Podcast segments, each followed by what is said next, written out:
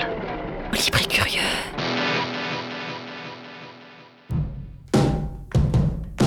Au gré du Au temps, gré du vent. au gré du vent, Au gré des ondes. Au gré du vent, au gré des ondes, au gré du grand. Au gré du ground.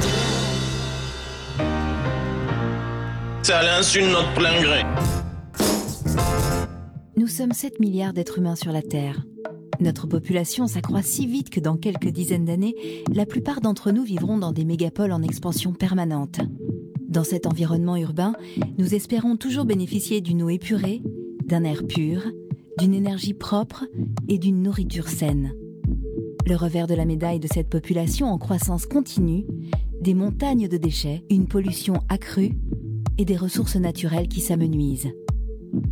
Comment conserver l'équilibre naturel et en même temps faire vivre plus de 7 milliards d'êtres humains? Grâce à l'inventivité de l'homme, aux innovations scientifiques et à l'utilisation de la technologie existante qui nous permettent de produire plus en consommant moins de ressources. En ajoutant un moteur économique à cette association, on obtient les clean tech. Jusqu'à dimanche, c'est la saison technologie verte sur Ground Control. C'est l'occasion d'évoquer ces technologies du futur, celles qui permettront, on l'espère, de protéger la planète sans épuiser toutes ses ressources, de changer nos modes de vie notre impact sur l'environnement. Vendredi, on vous parlait des low-tech. Aujourd'hui, on va donc s'intéresser ensemble au clean tech et j'ai le plaisir d'accueillir quatre invités euh, pour cette émission. Claude Thérosier, bonsoir. Bonsoir. Anciennement ingénieur télécom Paris Tech, vous avez fondé Magic Makers, une entreprise qui vise à donner aux enfants le pouvoir sur la technologie. On évoquera avec vous notamment le codage au service des nouvelles mobilités. J'accueille également Lionel Bordeaux, bienvenue. Bonsoir. Ancien secrétaire général adjoint de la COP21, vous avez également travaillé à la communication de la mairie de Paris. En tant que consultant, mené des campagnes de mobilisation avec des ONG, notamment sur la barrière de corail en Australie. C'est bien ça. C'est ça. Donc euh, un lien avec euh, les océans et avec Denis Auro. Bonsoir Denis. Bonsoir. Et bienvenue sur ce plateau. 25 ans de voile, 4 fois directeur de course du Vendée Globe. Aujourd'hui directeur de l'association Le Cinquième Élément et fondateur de l'international Clean Tech Week, on va en parler, le premier événement international dédié aux innovations technologiques qui utilisent l'énergie des éléments naturels. J'accueille également Yann Kefelec. Bonsoir Yann. Bonsoir. Et merci d'être avec nous, romancier, prix Goncourt 85 pour les noces barbares, chroniqueur TV un temps également, navigateur et parrain de cette soirée euh, sur Ground Control. Merci à, à vous quatre d'être avec nous dans cette émission donc consacrée aux technologies vertes. Mais avant de les évoquer, je fais une petite parenthèse littéraire avec vous, Yann, pour parler euh, de votre dernier livre, Naissance d'un concours, qui est sorti euh, récemment. Vous rendez hommage à Françoise Verny dans ce livre. C'est l'éditrice qui vous a lancé. Est-ce que vous pouvez nous donner un aperçu de ce livre? Bien sûr, c'est un livre qui est né d'une certaine manière au bord de la mer, à une époque où je me croyais destiné autour du monde pendant des années et des années, toute mon enfance, toute mon adolescence et même au-delà, je me croyais destiné autour du monde. Un beau soir, je suis parti à destination du golfe de Guinée sur un Galapagos 50, un catch de 15 mètres de long, en piteux état, neuf mais en piteux état, avec un milliardaire mécène qui n'a jamais déboursé un centime pour ce voyage, et avec mon meilleur ami, un Sevenol qui n'avait pas le pied marin mais qui était à l'aise dans toutes les situations. Nous avons appareillé, nous sommes tombés en panne de moteur au large de la Corogne. Nous avons fait demi-tour, la tempête s'en est mêlée. Je me suis retrouvé à Belle-Île-en-Mer faisant une entrée sous voile, mais alors en catastrophe. Je ne sais pas combien de navires j'ai éborgné pour me mettre à quai. Je descends, c'est la nuit, c'est la bourrasque, c'est la tempête, la tourmente, les vagues passent par-dessus l'acheté. Une voix me dit alors Toi, chérie, tu as une gueule d'écrivain. Ce qui ne veut absolument rien dire. C'est une, une, sorte de sirène et de fée qui est arrivée par. Euh, mais comme c'est des choses qui arrivent en Bretagne. Hein, et c'est ainsi que je rencontre Françoise Verny, qui deviendra mon éditeur, et sous la houlette de laquelle j'obtiendrai effectivement le prix Goncourt naissance d'un concours édité chez Calman Levy. Alors, euh, vous parlez de la Bretagne. Je rappelle que vous avez écrit à ce jour une quarantaine de romans et d'essais, ainsi que les dictionnaires Amoureux de la Bretagne en 2013, Amoureux de la mer l'année dernière, édité euh, tous deux chez Plomb. Quel est votre rapport à l'océan, à la Bretagne? Il est, il, est, il est, viscéral, il est, il est, quasiment natal, il est vital, il est essentiel. Euh, voilà, je me pose même pas la question. Alors, quand vous me posez la question, je ne bah sais pas quoi ça répondre. paraît évident. Je, je, suis face à la mer, je suis moi. D'ailleurs, je suis à la fois en état de réponse et de question. Euh, je ne sais même pas si c'est beau, si ça n'est pas beau. Je suis, euh, voilà, je suis tel que j'ai envie d'être et tel que je me sens vivant sur la, sur la terre. Et par rapport à la mer, est-ce que vous pouvez nous parler de votre engagement pour la préservation de l'environnement? Alors ça, c'est une, c'est une question sans réponse. Hein. Et d'ailleurs, personne n'a la réponse. Là, j'arrive de Norvège où je discutais de, ce même, de cette même question Mhm. avec des confrères euh, norvégiens, des gens comme ça qui ont l'habitude de se balader sur toutes les mers avec des pêcheurs et dans toutes les circonstances, qui dressent un, const- un constat des lieux effrayants. Et à l'arrivée, ils se disent, bon d'accord, il suffit pas de dresser un constat des, des- des lieux effrayants. Maintenant, qu'est-ce qu'on fait? On est tout de même là pour injecter un petit peu d'espoir comme ça dans la, vie moderne, dans la vie actuelle, et pour dire que ça n'est pas foutu. Parce que quand on regarde ce qui se passe avec la mer aujourd'hui, on pourrait se dire, est-ce que par hasard, ça ne serait pas la fin des haricots? Mais on ne peut pas se contenter de se dire ça. Donc, euh, une fois qu'on a dénoncé le plastique, les munitions euh, de tous ces bateaux naufragés qui commencent à, se, repartir, à rejaillir dans, la mer, euh, le délabrement de la santé des poissons, euh, voilà, ces, tous ces milliards de mégots qui partent à la mer, ce plastique contre lequel on ne sait pas comment encore il faut lutter, tout de même, on sait bien qu'on doit se retrousser les manches, croire en l'homme, et croire en l'homme, c'est croire dans l'avenir de la mer. C'est beau. en tout cas, les océans représentent bien euh, le lien entre l'homme, la nature, la technologie, avec notamment ces navires euh, marchands qui sillonnent les océans, qui malheureusement pour le moment les, polluent surtout. Euh, vous en parlez beaucoup d'ailleurs de cette pollution dans vos livres, euh, Yann. Euh, mais c'est en train de Parle de changer. la beauté aussi. hein. Je De la beauté aussi, oui. là, une fois que j'ai dit tout ça, tout de même, je, je constate que c'est magnifique la mer. C'est c'est stupéfiant de beauté. C'est encore stupéfiant de beauté, même si les plongeurs sous-marins nous disent euh, allez voir un peu en dessous ce qui se passe et évidemment vous aurez une, une vision très différente des choses. C'est en, train de changer, on l'espère en tout cas progressivement, euh, notamment grâce au euh, Clean Tech. Et pour mieux comprendre, euh, Denis, pourquoi et comment vous en êtes arrivé à monter cet événement, la Clean Tech Week, je vais revenir rapidement sur votre parcours hein, dans les grandes lignes. Sentez-vous libre évidemment d'intervenir quand vous le souhaitez. On va se mettre une, petite ambiance marine. Denis, enfant, vous dessinez des bateaux à voile. Vous rêvez à ce moment-là de liberté. Vous devenez marin-pêcheur. Et déjà, à cette période, vous vous rendez compte que quelque chose ne tourne pas rond, quelque chose ne va pas dans la chaîne de valeur, notamment la pollution des océans, l'épuisement euh, des ressources. Pour reprendre vos termes, ensuite, vous quittez la liberté pour l'aventure et les bateaux de course pendant 10 ans. Et après ces 10 ans autour du monde, vous rencontrez Philippe Gentot, créateur du Vendée Globe. On est alors en 89. Vous devenez l'organisateur du premier Vendée Globe. Belle aventure qui continue et dès 2004, euh, vous souhaitez donner une autre signification à ce sport. D'abord un sens écologique, par exemple en transformant les bateaux pour les rendre mo- moins polluants. On vous refuse cette demande à ce moment-là. Et ensuite un sens humain. Euh, vous proposez qu'on revienne à la simplicité, stopper l'inflation, replacer l'homme au centre de la course, qu'on arrête la course au bateau le plus cher, tout simplement. Et on vous le refuse également, vous le regrettez. Euh, Vous décidez euh, de mettre les voiles, vous changez de cap, mais vous restez à flot. En quête de sens, vous intégrez la fondation Hydros pour imaginer le bateau marchand de demain. Un projet très intéressant, mais qui vous place face à une nouvelle problématique. Le problème n'est pas tant de concevoir euh, des navires plus efficients, plus propres, moins gourmands.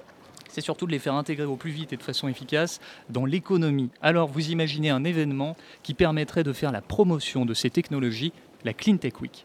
La Clean Tech Week, c'est le premier événement international dédié au Clean Tech, c'est-à-dire les technologies vertes de demain. Ce sont cinq jours de rencontres, de conférences, de tests des innovations technologiques de demain. L'idée, c'est vraiment de mettre tous les acteurs et le public en premier lieu au milieu de notre international Clean Tech Week pour que, à la fin, on ait appris quelque chose, on ait passé un bon moment, on ait peut-être signé des contrats industriels pour développer une innovation technologique. On ait aidé les startups à se financer et à se développer et on ait aidé le public à découvrir toutes ces merveilles qui seront nos technologies de demain. Alors euh, Denis, pour promouvoir euh, cet événement, vous avez monté l'association Le Cinquième Élément avec Nathalie Vincent, Pascal Waldman et Frédéric Wagner. Quel est le but de cette association? Le but de l'association est de réagir contre euh, la pollution qui est en train de nous gagner, Yann Kefelec le rappelait tout à l'heure, et de surtout de proposer des solutions. Nous, nous pensons que euh, d'abord l'homme est intelligent, et c'est Nico- c'est Nicolas Hulot qui dit ça très très bien, à partir du moment où l'homme est confronté à une situation difficile, il va trouver l'intelligence de trouver les solutions. Et nous, nous voulons absolument présenter des solutions. Donc, nous pensons que les technologies du XXe siècle ont été formidables parce qu'elles ont permis les 30 glorieuses, après la Deuxième Guerre mondiale, l'essor de la deuxième partie du XXe siècle, etc., etc. Mais elles ont oublié l'homme et la nature sur leur chemin. Aujourd'hui, grâce à un niveau d'éducation mondiale très très élevé, grâce à des nouveaux matériaux et grâce à une vraie envie du public et des consommateurs, il y a des solutions. Sauf que ces solutions, elles n'arrivent pas encore dans nos vies quotidiennes. Je vais juste prendre un exemple. Aujourd'hui, le navire marchand, Yann Kefelec en parlait tout à l'heure, a cinq réservoirs de combustible. Et selon l'endroit où le navire marchand se situe, il va utiliser le combustible qui est autorisé à, l'endroit. euh, Exactement. Et donc, dans, quand il va être euh, dans, dans des zones totalement ouvertes, eh bien, il va utiliser le combustible le plus sale et le plus polluant, ce qui est tout à fait incroyable. Et donc, nous, nous pensons qu'aujourd'hui, il y a d'autres solutions et qu'il faut les amener au plus vite auprès de, des, des consommateurs. En effet, ce sont les consommateurs, ce sont vous et moi, qui allons pouvoir décider que, OK, je suis d'accord pour payer 10 centimes de plus ou de moins, mais je vais choisir exactement ce que je veux de l'avenir. Et donc nous nous proposons, grâce à nos événements, on en a deux, International Clean Tech Week à Annecy et Rencontre internationale de la mobilité durable, nous proposons à tous des solutions et nous proposons à tous de les tester. Nous sommes le, une association 1901, nous ne sommes pas là pour des profits, nous ne faisons pas de profit, ça c'est une évidence, et nous permettons au public qui, in fine, sera le décideur, de choisir, de choisir entre des solutions X, Y ou Z. Juste un exemple.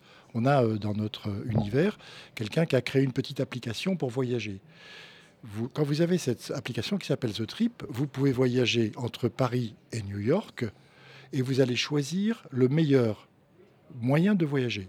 Soit le plus rapide, soit le moins cher, soit le moins impactant. Si le moins impactant sur le plan environnemental vous coûte 20 euros de plus et prend une heure de plus sur ce voyage, vous allez décider que oui, vous allez faire ce voyage le moins impactant. C'est ça l'idée. L'idée, c'est remettre le public et l'homme au centre de la décision et ne pas attendre que tout ça se dégrade encore un peu plus et encore et encore et encore. Et la Clean Tech Week donc, vise à rassembler euh, toutes ces entreprises euh, de la Clean Tech et le public également. Alors nous sommes les seuls aujourd'hui, et j'espère que le mouvement va s'étendre, à accueillir gratuitement le public et les scolaires. Le public ne paye pas pour venir dans nos événements, il teste les innovations, il teste son monde de demain, et nous allons accueillir cette année par exemple à Annecy 1400 scolaires en, relation et en partenariat avec euh, le département de la, de Haute-Savoie et l'inspection académique, ces 1400 scolaires, ils vont découvrir un monde possible. Et quand ils sont venus l'an dernier à Annecy, le réflexe était Waouh, ça existe, ça alors. Donc, je ne suis pas obligé d'aller à l'école avec une voiture thermique. D'accord? Donc, je pourrais voyager et vivre autrement. OK? Est-ce que mon père le sait? Peut-être pas. Dis donc, papa, tu sais que, etc., etc. Et c'est cet effet d'entraînement qu'on va essayer de chercher. Et cette année, on va accueillir des enfants, on va les mettre au milieu de notre, euh, univers pour que eux-mêmes deviennent nos ambassadeurs. Parce que ce sont des prescripteurs de grands talents et qu'ils vont porter ce message auprès de leurs parents, de leurs amis, cousins, cousines, de leur univers, en disant, voilà, à partir de maintenant, les amis, on change de paradigme. Et c'est eux qui sont aux manettes du monde de demain, et c'est par eux que la transformation va passer. Votre objectif, c'est encore donc de prendre de l'ampleur. Comment s'est passé l'événement en 2018, qui était le premier, hein, en fait? Vous avez eu euh, 14 pays on a eu, c'est un miracle cette histoire, euh, c'est incroyable. On a euh, cette association qui réunit une trentaine de personnes, toutes bénévoles, et qui ont remoncé leur, leur, leur manche et qui se sont dit, OK, il faut qu'on y aille, a réussi un coup incroyable, puisque euh, nous n'étions absolument pas connus. Nous avons bénéficié d'un endroit absolument idéal qui est sur le lac d'Annecy, mm -hmm. et nous avons reçu 7000 visiteurs. Euh, nous avons reçu 19 conférences de très très haut niveau. Euh, 23 partenaires, 80 exposants qui ont tous montré au public les solutions concrètes, viables, là, pour l'instant, présentes. Et par exemple, on avait un démonstrateur d'un bateau qui est euh, tracté par un kite, Yves Parlier, ancien du Vendée Globe. Génial. Bon, qu'est-ce qu'il nous montre ce bateau? Il nous montre que dans très très peu de temps, on va pouvoir économiser 20 à 30% du fuel sur les navires marchands avec des kites. Donc, il faut l'encourager. On a emmené Yves chez Europe 1, à la télévision, parce qu'on a quelques ramifications dans les médias. Résultat, son affaire d'école de mieux en mieux. Et on a, on a permis à un certain nombre de start-upers qui, ont, qui sont un peu épuisés après 6 ou 7 ans de recherche mmh. sur un produit de sortir la tête de l'eau, de rencontrer des gens, de rencontrer un public, des investisseurs, d'autres industriels, d'autres start-upers. Ils ont réseauté, ils ont échangé. Ouh, un vent de fraîcheur est arrivé. Depuis les Alpes, évidemment. Et c'est ça ce qu'on veut. C'est vraiment trouver ce vent de fraîcheur, cette espèce d'effet waouh. C'est possible. Un autre monde est possible. C'est ça ce que notre association veut montrer. La prochaine Clean Tech Week, c'est à partir du 19 juin donc à Annecy. Tout le monde peut s'y rendre? Bien sûr, tout le monde est absolument invité à s'y rendre et j'invite évidemment tous les, auditeurs de Grande Contrôle et les visiteurs de Grande Contrôle à venir nous voir. Ils seront très bien accueillis et ils vont découvrir le monde de demain qui sera, je l'espère en tout cas, rassemblé à Annecy. Et puis, on invite évidemment les, euh, les visiteurs de Grande Contrôle à venir à Saint-Tropez en mhm. septembre. Le 20 septembre. Pour réfléchir avec nous à ce qu'est la mobilité durable. Alors pourquoi avoir axé cet événement sur la mobilité? Alors, Aujourd'hui, on sait faire une maison intelligente, on sait faire des circuits courts, on sait purifier de l'eau avec des petits engins mécaniques très très peu chers, on sait voyager intelligemment. La mobilité, c'est tout à fait une autre affaire. Aujourd'hui, on ne sait pas comment on va faire pour la mobilité durable. On a des débuts de solutions, mais la mobilité, elle est terriblement impactante et terriblement impactante pour l'ensemble de notre société. Donc, seule l'intelligence, encore une fois humaine, va nous sortir de cette impasse dans laquelle nous sommes, et seule l'apport de chacun d'entre nous avec des petits bouts de pierre va nous trouver des solutions. C'est pour ça que l'association Le Cinquième élément, et en partenariat avec la mairie de Saint-Tropez, va développer cet événement consacré à comment demain matin allons-nous déplacer 7 milliards de personnes. Les nourrir, c'est un problème. Mais vous avez vu la fringale et la frénésie euh, qui euh, nous a tous atteints pour se déplacer deux, trois, quatre fois, cinq fois par jour. Mhm. Nous passons notre vie à nous déplacer. Moi, je suis en train de racheter la SNCF. J'ai fait 140 000 km en deux ans pour monter la, première euh, internationale Clean Tech Week je suis un consommateur de rails absolument terrible et d'automobiles. Il faut que ça cesse, il faut, trouver d'autres moyens. Donc, les rencontres internationales de la mobilité durable, c'est comment allons-nous déplacer 7 milliards de, demain matin sans avoir un impact aussi incroyable sur notre environnement. La mobilité, parlons-en également euh, avec vous, Claude Thérosier. Euh, je rappelle que vous avez fondé Magic Makers. Pour vous, les enfants devraient apprendre le codage dès l'âge de 8 ans, voire même avant. Je dirais même avant, en fait. Nous, on, leur enseigne dès 7 ans et on peut même faire des choses avant. Euh, moi, moi, moi, je suis de formation, je suis ingénieur. J'ai fait mhm. Télécom Paris Tech il y a maintenant 20 ans. Et c'est ça qui m'a donné l'idée. C'est que tout d'un coup, je me suis rendu compte que moi, je comprenais ce qu'on était en train de vivre, parce qu'on est en train de vivre une vraie révolution numérique. Hein. L'informatique est en train de changer, pas juste l'entreprise, mais la société, la façon dont on interagit les uns avec les autres, la façon même dont on pense, parce qu'on délègue finalement des, fonctions à notre smartphone. C'est du temps qu'on ne passe plus à chercher son itinéraire, etc. Et donc moi, je me suis rendu compte de ça et je me suis rendu compte que euh, du coup, pour être un citoyen éclairé aujourd'hui, il fallait comprendre la technologie. Et pour comprendre, il fallait faire. Euh, moi, je propose à des enfants dès 7 ans euh, de créer leur propre jeu vidéo. Et donc, c'est hyper ludique, hyper créatif. Et ils se rendent compte que tout ce qu'ils utilisent, c'est pas magique. Ça a été fait par des gens comme, comme vous et nous, avec une intention ils vont aussi derrière questionner l'intention. Et pour moi, le, vrai sujet, c'est même, ça va au-delà de ça, c'est vraiment la prise de pouvoir. C'est aujourd'hui l'informatique, quoi qu'on en dise, ça permet de créer des solutions extraordinaires. Euh, on a envoyé l'homme sur la lune avec ça. Hein. Euh, et du coup, pour moi, c'est important que chacun se sente capable de l'utiliser pour trouver des solutions. Et comment vous en êtes venu à créer euh, Magic Makers? Est-ce que vous pouvez nous présenter un petit peu cette entreprise? Eh bien, du coup, euh, quand j'ai eu cette idée, euh, j'ai cherché, c'était en 2012, j'avais un fils qui avait 8 ans. Et donc, je me suis dit, ah, à Paris, j'ai bien trouvé des ateliers de programmation pour les enfants. Et à l'époque, ça n'existait pas du tout.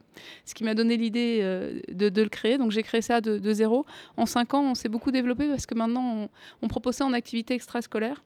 On propose aux enfants de, venir après l'école toutes les semaines, une heure et demie par semaine. Et on fait ça pour les enfants de 7 à 15 ans. Et on va leur proposer de, de créer des choses qui ont du sens pour eux. Donc j'ai parlé de jeux vidéo, mais on fait aussi beaucoup d'objets connectés. Donc les petits, typiquement, euh, les 7-8 ans, on va leur faire faire des Lego, des voitures en Lego, avec un petit moteur, un capteur, et puis on faire quelques lignes de code pour que quand ils passent la main devant le capteur de distance, ça détecte euh, la main et la voiture se met à rouler. Donc vous voyez bien que là, les enfants, ils se rendent compte que l'informatique, le code, c'est pas juste dans leur écran, c'est pas juste virtuel, mais ça meut les objets autour de nous. Après, on leur fait faire carrément l'électronique au, collège, hein, les 11-12 ans, ils vont inventer un robot en carton Ils vont construire avec des moteurs, des capteurs. euh, et ce que je trouve extraordinaire, ce qu'on leur propose, c'est d'inventer leur propre solution, encore une fois. Et vous nous parlez euh, du code. Est-ce que vous pouvez nous rappeler ce que c'est euh, facilement le, le codage et la programmation? Ah ben, c'est très simple. Enfin, c'est très simple. Moi, je considère que tout ce qui est compliqué euh, peut toujours être expliqué simplement. C'est exactement ce qu'on fait chez Magic Makers. La programmation, euh, il faut avoir en tête qu'un ordinateur, c'est une machine qui est bête et qui va faire ce qu'on lui dit. Donc, programmer une machine, c'est lui donner une série d'instructions qu'elle va exécuter dans l'ordre où on lui a donné. Et du coup, elle va faire des choses à notre place. Dit comme ça, c'est très simple. Je vous parlais de la voiture tout à l'heure. euh, ben, les instructions de code que vous allez faire, c'est euh, si je détecte une valeur qui est supérieure à un seuil, qui veut dire que euh, le, le- ray de lumière de mon capteur a été intercepté, alors déclenche le moteur. C'est trois lignes de code en fait. hein. Ça vous donne une idée. Après, avec ça, en en faisant beaucoup, à plusieurs, on fait des choses très très compliquées comme euh, envoyer des gens sur la Lune, décoder le génome humain, euh, faire plein de choses. Ça demande en tout cas beaucoup de rigueur et de précision.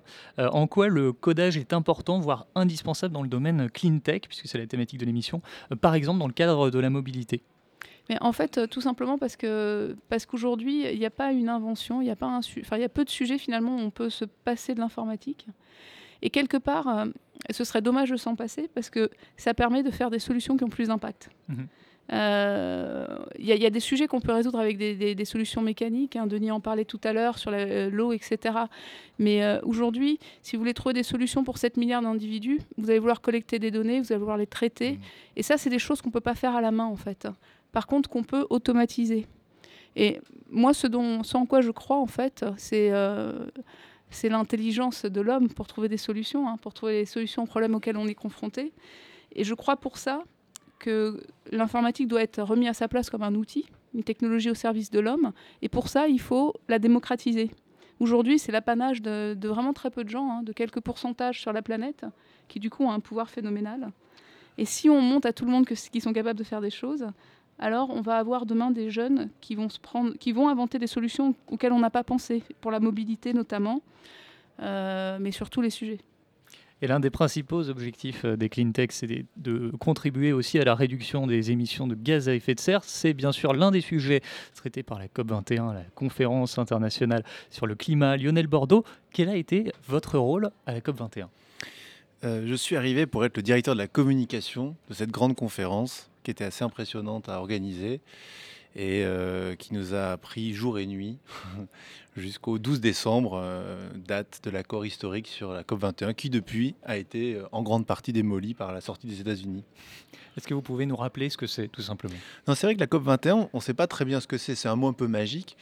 Mais euh, en fait, il y a eu une première méthode qui, est, qui a été de se dire on a des gaz à effet de serre trop nombreux aujourd'hui sur Terre. Et donc, il y a eu la méthode de se dire ok, on va partager ça par pays. C'était le protocole de Kyoto en 1997. Chaque pays avait son petit budget, son droit à émettre euh, des gaz à effet de serre. 1997, c'est la COP 3. Bon, en 2001, euh, George Bush est, élu et il sort de cet accord en disant il est hors de question qu'on nous impose quoi que ce soit comme contrainte.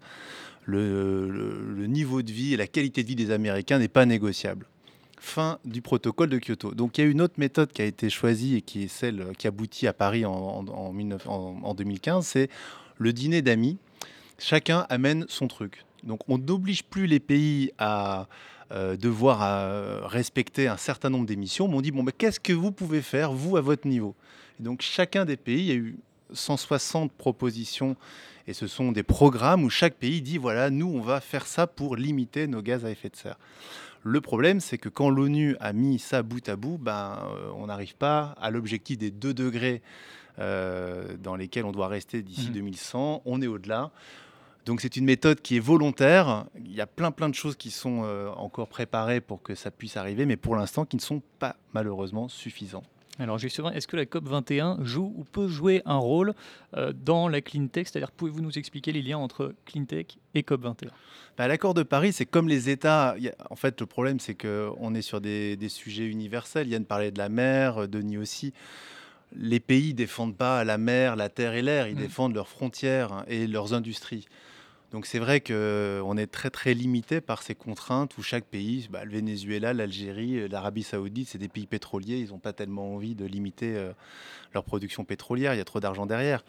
Donc il y a la COP21, un programme qui n'est pas très connu, qui s'appelle l'agenda de l'action, et qui a demandé à ce que les entreprises, les collectivités locales, tous les acteurs de la planète, au fond, eux aussi, aient des actions et donc, il y a même une base de données qui n'est pas non plus très connue. Vous pouvez aller visiter, qui s'appelle la NASCA, N-A-Z-C-A. Mhm. Et il y a 12 000 acteurs, collectivités locales, entreprises, qui disent ce qu'elles font pour limiter les gaz à effet de serre. C'est là où les clean tech entrent en jeu.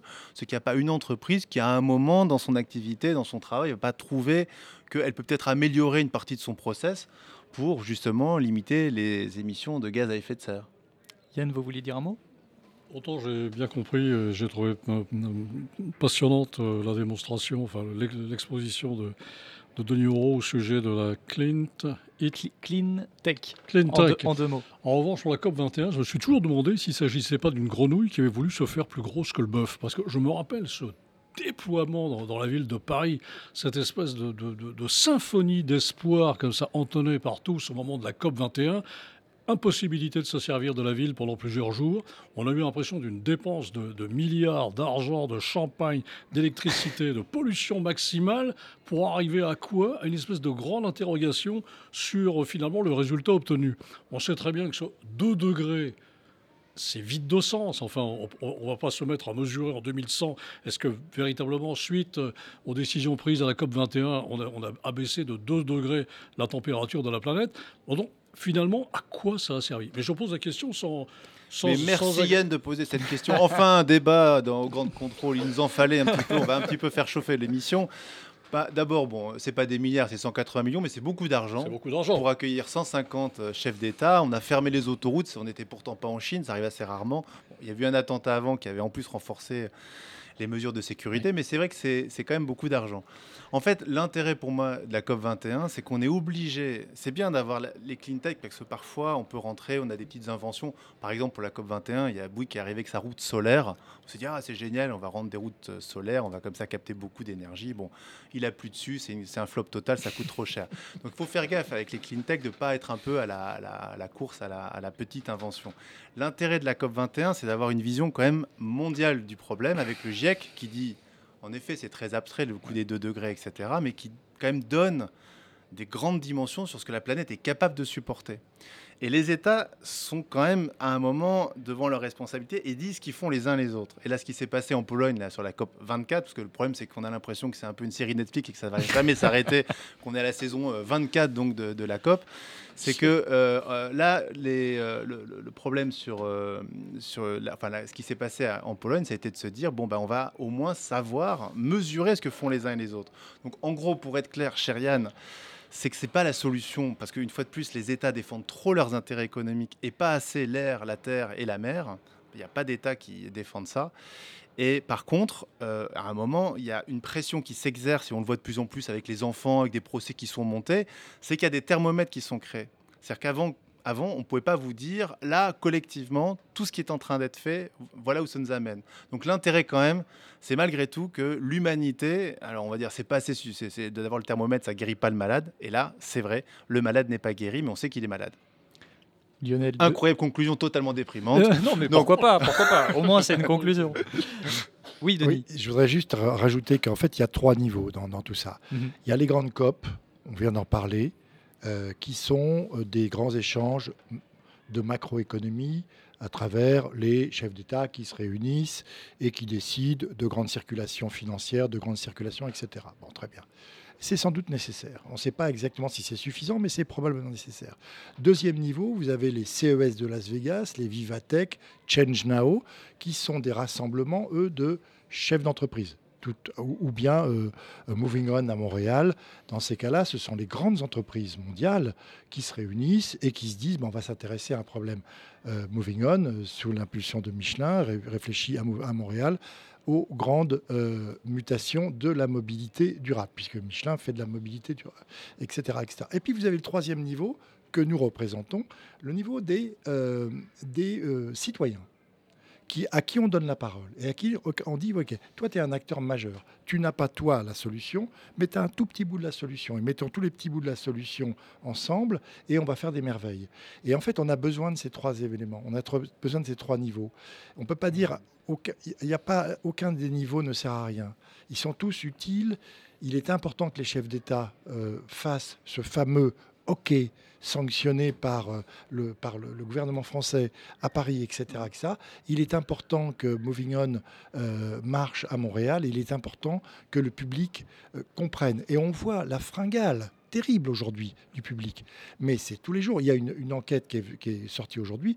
52% de la population française, par exemple, demande un changement radical de paradigme. Ça ne veut pas dire que tout le monde est prêt à, abandonner sa voiture thermique. Ça veut dire que tout le monde est bien conscient maintenant qu'il va falloir y aller. Dernier petit élément, et puis je m'arrête là. Pour compléter ce que disait Claude sur l'informatique, par exemple, on travaille avec l'université de Sherbrooke au mhm. Canada. Il y a un groupe d'étudiants qui a créé un truc extraordinaire qui est un désalinisateur unique, qui marche uniquement avec la houle avec la force de la houle. Si vous voulez désaliniser de l'eau aujourd'hui et donner de l'eau douce à des populations qui sont sur des îles, et Yann Kefelec connaît ça très bien, vous utilisez du, gasoil, du fuel pour comprimer l'eau, parce que c'est très compliqué d'enlever le sel de l'eau, et puis vous utilisez de l'eau, et puis vous allez, euh, mais vous allez faire encore et encore et encore de la pollution, du CO2, etc. etc si on donne des outils informatiques, et ce groupe à Sherbrooke est en train de travailler là-dessus, si vous leur donnez des outils informatiques performants, ils vont réussir dans quelques temps à faire en sorte qu'avec des petits dispositifs, vous puissiez faire 10 000 litres d'eau douce par jour. Stop au gasoil, stop au fuel, stop aux bateaux marchands qui amènent de l'eau, etc. Ça change, ça change tout. Et c'est là. Donc je suis d'accord pour dire que les clean tech, c'est peut-être pas la panacée, mais il y a des solutions qui sont intelligentes, qui sont malines mm. et qui sont tout de suite utilisables, avec un tout petit peu d'effort. Non, non, mais j'ai pas du tout dit que les clean tech, euh, non, franchement, qui arrivent pour flinguer les, les, clean tech. La semaine de la clean tech, c'est vraiment nul. non, c'est pas du tout ça. C'est que c'est vrai qu'il y a parfois. Des, je suis d'accord, par exemple, sur le transport maritime, là, ce que, ce que, ce que vous disiez est super important. Bah oui. Non, mais c'est vrai que la route solaire, c'était un peu une blague. C'est que ça avait été le truc de la COP 21 où Bouygues était venu euh, un peu faire sa pub en on est très très très écolo. Bon, ça c'est un autre problème. Il faut pas faire de, greenwashing. Je trouve qu'aujourd'hui, mais, de toute façon, les citoyens, euh, ils sont pas cons. Hein. Ils voient très bien ce qui est sincère et pas, et pas sincère. On a besoin en tout cas de tous ces éléments, Denis, dont vous parliez, pour participer à cette transition. Vous parlez d'une transition. Euh, l'économie verte, c'est une transition. C'est remplacer les technologies du XXe siècle par celles du XXIe siècle. Comment vous percevez euh, le mouvement clean tech face à l'industrie polluante, face à l'obsolescence programmée? Est-ce que l'économie verte va forcément remplacer l'économie actuelle? Oui, si le public et les consommateurs le veulent. Et si on annonce que cet objet qui est venu de Chine ou de je ne sais où dans, le monde a été transporté par un bateau dont allez, on va dire 30% du, trajet a été fait à la voile, mhm. je suis convaincu que le public va dire, OK, ça me coûte euh, X de plus, mais je prends parce que ça, ça fait partie du mouvement. Et que le public est avide aujourd'hui de faire partie du mouvement. Est-ce que vous avez peut-être d'autres euh, exemples, vous en avez donné quelques-uns, de, de clean tech, que ce soit à l'échelle d'une entreprise ou à celle du consommateur? Oh, bah, on développe aujourd'hui beaucoup de solutions, le covoiturage. On travaille par exemple avec euh, la Massif euh, très prochainement mhm. et on va développer des tas de choses puisque la Massif est très en pointe sur tout ce qui est mobilité, prévention. Donc, au sein de notre événement par exemple, on a euh, un pavillon de l'homme. Le pavillon de l'homme, il consiste à s'intéresser à l'homme face aux technologies de demain. Est-ce que le robot, finalement, développé grâce à Claude, va me piquer mon emploi Ou est-ce que je vais pouvoir intelligemment développer une autre façon de voir, un autre paradigme par rapport au robot et me dire finalement le robot il va faire un certain nombre de choses, il va pas tout faire, mais finalement il va faire un certain nombre de choses qui vont me permettre à moi de faire des choses plus intelligentes, moins répétitives, plus hautes en intelligence et en créativité. C'est ça euh, ce que j'appelle le changement de paradigme. Mais je suis sûr que Yann Kelefek a bien d'autres pensées sur le sujet. Euh, ma première pensée, c'était, parce que je, rêve en vous écoutant, est-ce que vraiment le, retour au cargo à voile est pour, pour aujourd'hui ou pour oui. demain? Non, non, c'est pour demain, c'est pour après-demain. Il y a beaucoup de systèmes. Il y a le kite d'Yves Parly, on en a parlé.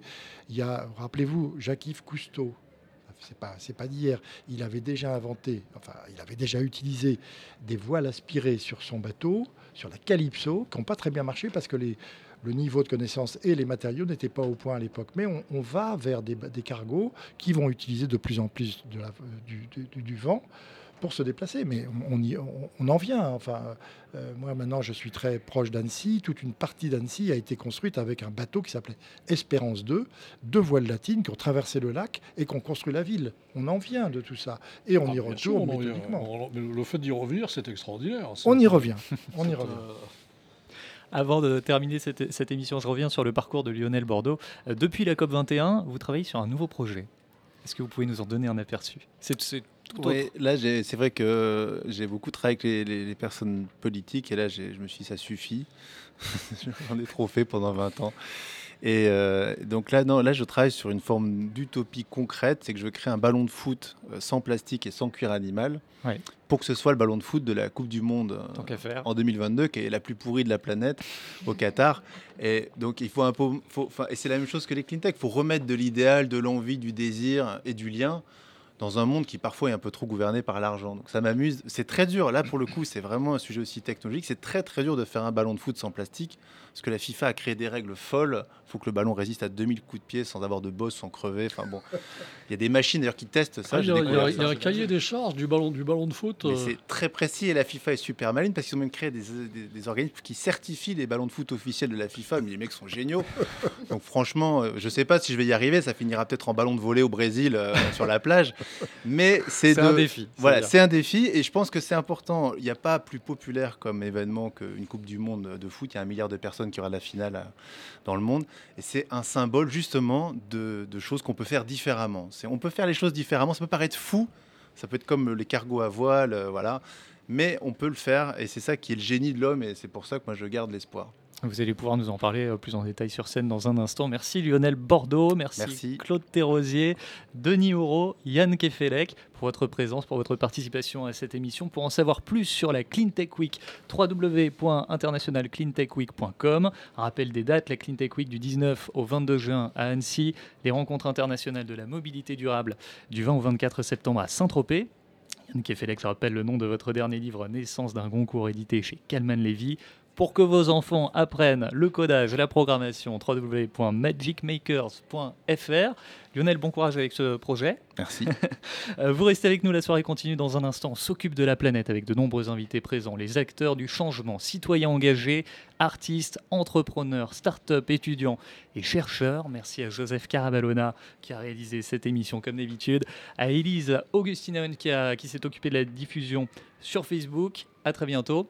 On termine sur un titre de circonstance avec Mickey 3D. Approche-toi petit, écoute-moi gamin. Je vais te raconter l'histoire de l'être humain. Au début y avait rien, au début c'était bien. La nature avançait, y avait pas de chemin. Puis l'homme a débarqué avec ses gros souliers. Des coups de pied dans la gueule pour se faire respecter. Des routes à sens unique qu'il s'est mis à tracer. Les flèches dans la plaine se sont multipliées. Et tous les éléments se sont vus maîtrisés. En deux temps, trois mouvements, l'histoire était pliée. C'est pas demain la veille qu'on fera marche arrière. On a même commencé à polluer les déserts. Faut que tu respires. Et ça c'est rien de le dire. Tu vas pas mourir de rire. Et c'est pas rien de le dire. D'ici quelques années, on aura bouffé la feuille. Et tes petits-enfants, ils n'auront plus qu'un œil. En plein milieu du front, ils te demanderont Pourquoi toi t'en as deux, tu passeras pour un con. Ils te diront comment t'as pu laisser faire ça. T'auras beau te défendre, leur expliquer tout bas. C'est pas ma faute à moi, c'est la faute aux anciens. Mais y aura plus personne pour te laver les mains. Tu leur raconteras l'époque où tu pouvais manger des fruits dans l'herbe, allonger dans les prés. Y avait des animaux partout dans la forêt. Au début du printemps, les oiseaux revenaient. Il faut que tu respires. Et ça c'est rien de le dire. Vas pas mourir de rire. Et c'est pas rien de le dire. Il faut que tu respires. C'est demain que tout empire. Tu vas pas mourir de rire. Et c'est pas rien de le dire. Le pire dans cette histoire, c'est qu'on est des esclaves, quelque part assassins ici, bien incapables de regarder les arbres sans se sentir coupables, à moitié défroqués, 100% misérables. Alors voilà petite l'histoire de l'être humain. C'est pas joli joli et je connais pas la fin. T'es pas né dans un chou, mais plutôt dans un trou, qu'on remplit tous les jours comme une fosse à purin. Il faut que tu respires.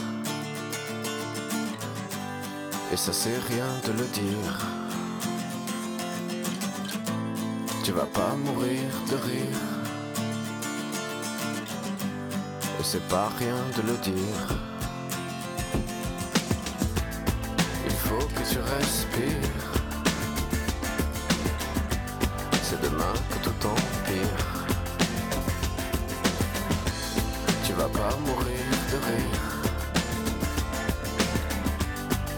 C'est rien de le dire. Il faut que tu respires.